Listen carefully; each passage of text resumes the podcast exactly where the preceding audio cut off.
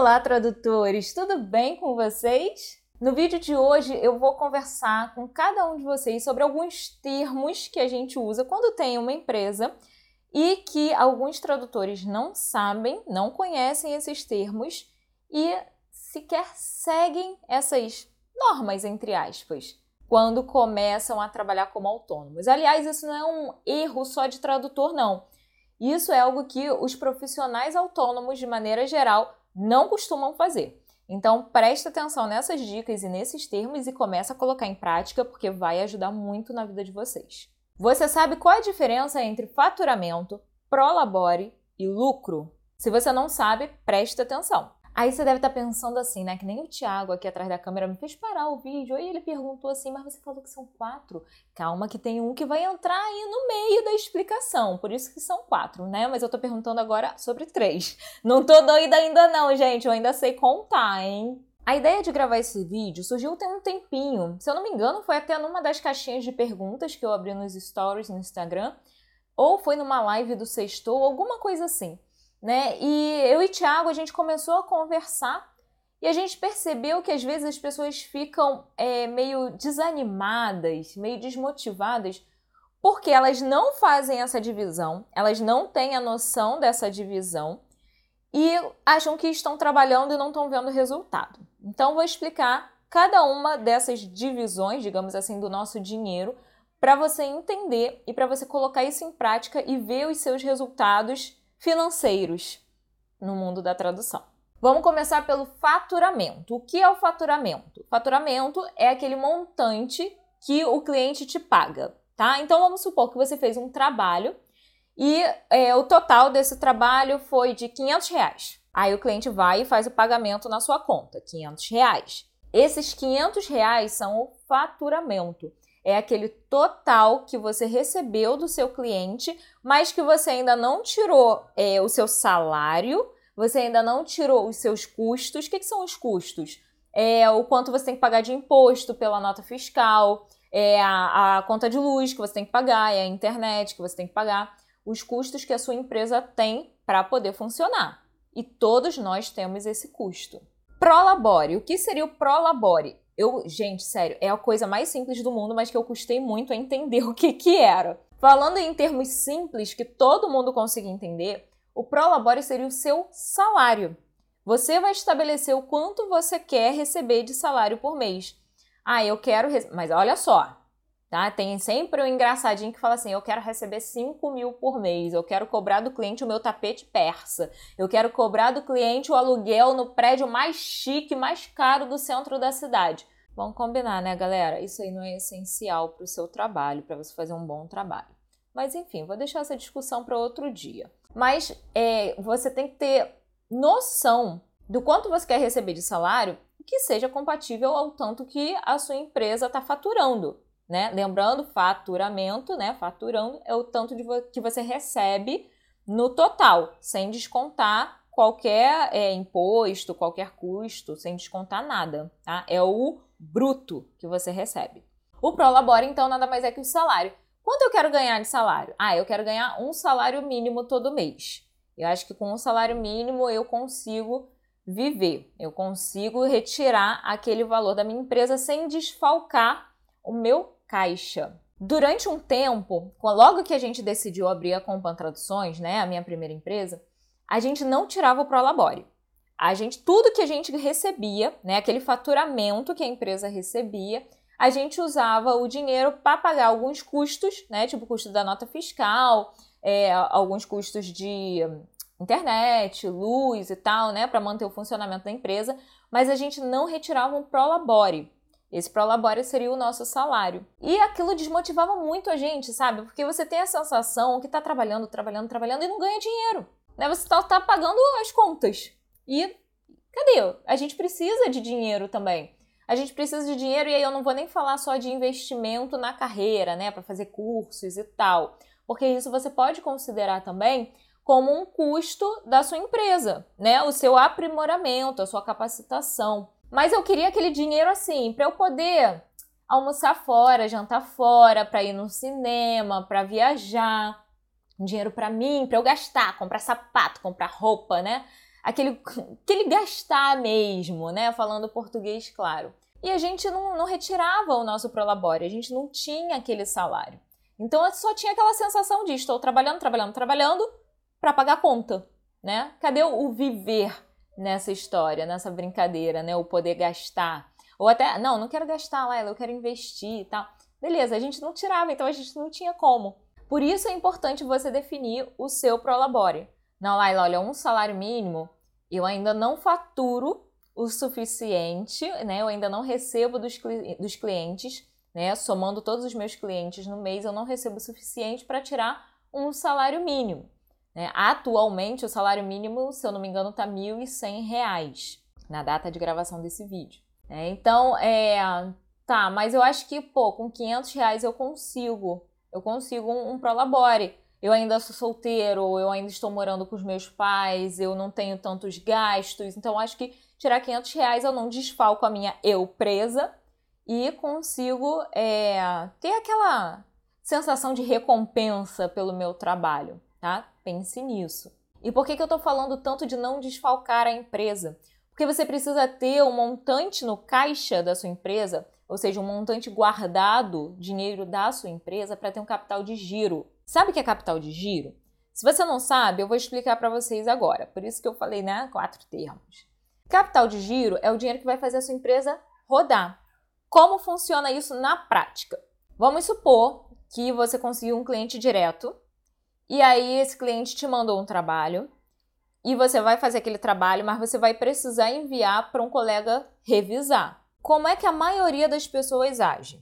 Eu peguei o trabalho, o cliente me mandou o trabalho, eu fiz o trabalho, eu enviei para o meu coleguinha revisar. Só que eu não tenho dinheiro para pagar o meu colega, eu tenho que esperar o cliente me pagar para então eu poder pagar o meu colega pela revisão que ele fez. Se você tem um capital de giro, se você tem um dinheiro em caixa, se você tem um dinheiro guardado da sua empresa, você não precisa esperar o cliente te pagar para você efetuar o pagamento do seu colega. Você vai tirar o dinheiro ali do caixa da sua empresa, né, daquele montante que você tem guardado, e já vai efetuar logo o pagamento do seu colega. Né? E aí, quando o cliente pagar, meio que repõe, né? meio que não, né? Vai repor aquele dinheiro e tal, que é o faturamento, né, da sua empresa. E aí é que tem muitas vezes problemas, né? Porque não, gente, isso acontece não só entre colegas tradutores, né, profissionais autônomos, mas eu já vi acontecer com empresas, né? Às vezes uma agência, um estúdio falar para o tradutor assim: ah, mas o cliente ainda não me pagou, eu tenho que aguardar o cliente me pagar para poder pagar os tradutores. Por quê? Porque eu não tenho um capital de giro, porque eu não tenho dinheiro ali em caixa guardado para poder fazer essa transação, não tirar do próprio bolso para pagar a pessoa que fez aquele serviço para você. Tá? Isso é uma coisa muito importante. Você tem que ter a sua eu presa, mesmo que você ainda não tenha um CNPJ, né? Eu já falei diversas vezes você tem que se ver como um profissional, como um empresário e tem que ter essas noções de finanças, de como é que você vai lidar com essas situações, tá? Poxa, que coisa chata é você ouvir, né, de quem pediu para você fazer um determinado serviço, que ah, o cliente não me pagou, então eu não posso te pagar ainda. Quer dizer, se você levar um calote, seu colega leva um calote junto. Então, evite passar por isso, né? Tenha o seu capital de giro, faça a sua reserva da empresa para você não precisar passar por essa situação e fazer o seu colega passar por essa situação. Isso vale para investimentos também. Ok? Investimento em você mesmo, na sua capacitação, ou de repente um congresso que você queira ir, algum evento que você queira participar. Você não precisa tirar do seu bolso, né, do seu salário, você pode tirar de repente da empresa, se você considerar isso como um custo da empresa, né? Já que você está se capacitando para melhorar o serviço, para ganhar, para sua empresa faturar mais. E aí vamos falar da parte boa, né? Vamos falar do lucro, porque eu imagino que você esteja trabalhando porque você quer ganhar dinheiro, você quer ter lucro, né? Senão seríamos ONGs. Eu não sou ONG, eu trabalho para ganhar dinheiro. Por mais que eu ame o meu trabalho, por mais que eu ame o que eu faço, eu não faço só por amor. Eu faço porque eu quero receber dinheiro, porque eu quero pagar minhas contas, porque eu quero poder comprar sapatos, comprar roupas, quero poder, é, em breve, se Deus quiser, viajar né? quero poder é, gastar dinheiro, quero poder investir dinheiro, quero poder ter uma vida confortável. Enfim, tá? Então eu trabalho para ter lucro. Como é que eu sei que eu estou tendo lucro na minha empresa? Porque você tem que ter um fluxo de caixa, você tem que saber, você tem que ser organizado, saber o quanto a sua empresa tem de custos mensais. Se você tem dificuldade para isso, eu acredito que já tenha vídeo no canal sobre esse assunto, tá? Mas um lugar onde eu explico muito bem explicadinha essa questão, sem contar no curso de técnicas de legendagem do tradutor iniciante, que eu explico isso bem detalhadamente para os alunos, dou uma planilha para eles, inclusive. Mas você também encontra essa informação bem explicadinha no livro Tradutor Iniciante, o que você precisa saber para começar a sua carreira, que é esse livro que vocês estão vendo aqui atrás de mim, tá? Então eu mostro exatamente como você vai fazer, tá? Aqui no livro tem, deixa eu mostrar para vocês. Tá? Aqui tem uma, eu monto uma tabelinha para você botar sua renda variável, sua renda fixa, renda não, custos, né? Variáveis, custos fixos. Aqui no livro tem toda essa informação. Então, ó, essa aqui é a segunda edição, tá? Que é uma edição ainda mais completa, uma edição revisada, eu incluí informações, tá? Tem as duas aqui, ó. Se você ver essa capa, essa capa é antiga e essa capa aqui é a capa nova do livro, que é o livro mais completo com as informações. Tá? Então ali eu explico direitinho como você vai fazer para calcular os custos que a sua empresa tem todo mês, se são custos fixos, custos variáveis, como você vai fazer com a questão do faturamento, do prolabore, do lucro. Ah, lucro é o que? É o que sobra, né? Você recebeu o faturamento, você recebeu do seu cliente. Aí você tirou o, uh, os impostos de nota fiscal, você tirou a parte lá do contador, o honorário do contador, você pagou o seu colega revisor, você tirou o seu prolabore, né? Você já se pagou, pagou o seu salário e sobrou um dinheiro. Ai, é tão bom quando a gente faz todos os pagamentos e sobra dinheiro na conta, não é? Isso que sobra na conta é o lucro da sua empresa. E aí, qual o maior erro que as pessoas fazem? Sobrou dinheiro na conta, o que, a gente faz? Mete pau no dinheiro, né? Gasta tudo. Não gaste tudo. Nem o seu dinheirinho na sua conta lá pessoal, nem o da sua empresa. Sobrou dinheiro, deixa o dinheiro guardado. Para quê? Para ter o capital de giro, para você poder fazer esses pagamentos, não ficar dependendo do cliente te pagar e você poder efetuar logo o pagamento do seu, do seu colega parceiro. Beleza? Mas aí, de repente, você pode se perguntar assim: poxa, Laila, mas se eu trabalho para minha eu presa ter lucro, eu nunca vou poder mexer nesse lucro, eu sempre vou ter que ficar guardando esse lucro para ter esse tal de capital de giro da minha empresa? Não, você pode tirar uma parte desse lucro sim para você. Você pode inclusive estabelecer, ah, uma vez por ano eu vou fazer a divisão dos lucros, né? É o que muitas empresas grandes por aí chamam de participação dos lucros né? A famosa PL que algumas empresas chamam, tá? Então você pode estabelecer, ah, então todo, sei lá, meio de ano, todo meio de ano, depois que pagar é, o imposto de renda, eu vou ver o lucro que a minha empresa teve, o quanto que a minha empresa teve de lucro, e eu vou tirar 20% daquele lucro para mim. Vai ser né, o meu, meu pagamento, minha participação dos lucros e tal. Então estabeleça, tá? Mas não saia fazendo assim, tipo, sem estratégia. Lembra que eu sempre falo de estratégia para vocês, de planejamento? Tenha isso em mente. Não é, ah, tô vendo dinheiro, ih, vou gastar dinheiro, vou pegar dinheiro para mim. Não, faça tudo planejado, faça tudo com estratégia, né? Faça tudo com organização, né? Se organize para isso. Porque se você só tirar, só tirar, só tirar, de repente não vai sobrar, vai chegar uma hora que não vai sobrar nada né? Só vai sair, só vai sair e vai entrar menos do que a quantidade que sai, tá? Então se planeje, se organize, coloque no papel os números, anote tudo, faça do jeitinho que eu estou explicando aqui no livro. Se você ainda não tem o livro, eu vou deixar o link aqui na descrição para você. Você pode optar pelo livro impresso, que é esse que eu mostrei aqui, ou você pode optar pela versão digital, tá? Você escolhe. É a mesma informação, tanto no impresso quanto no digital. Tá? Escolhe como você prefere ler, se é na telinha ou se é no, no papel, e você vai ter muita informação valiosa nesse livro. Espero então que esse vídeo tenha te ajudado a desvendar um pouquinho esses termos, né, que muitas vezes os contadores usam e a gente fica meio perdido, eu ficava perdida no início, mas que depois que a gente entende fica fácil de administrar. E sério, administre a sua eu presa.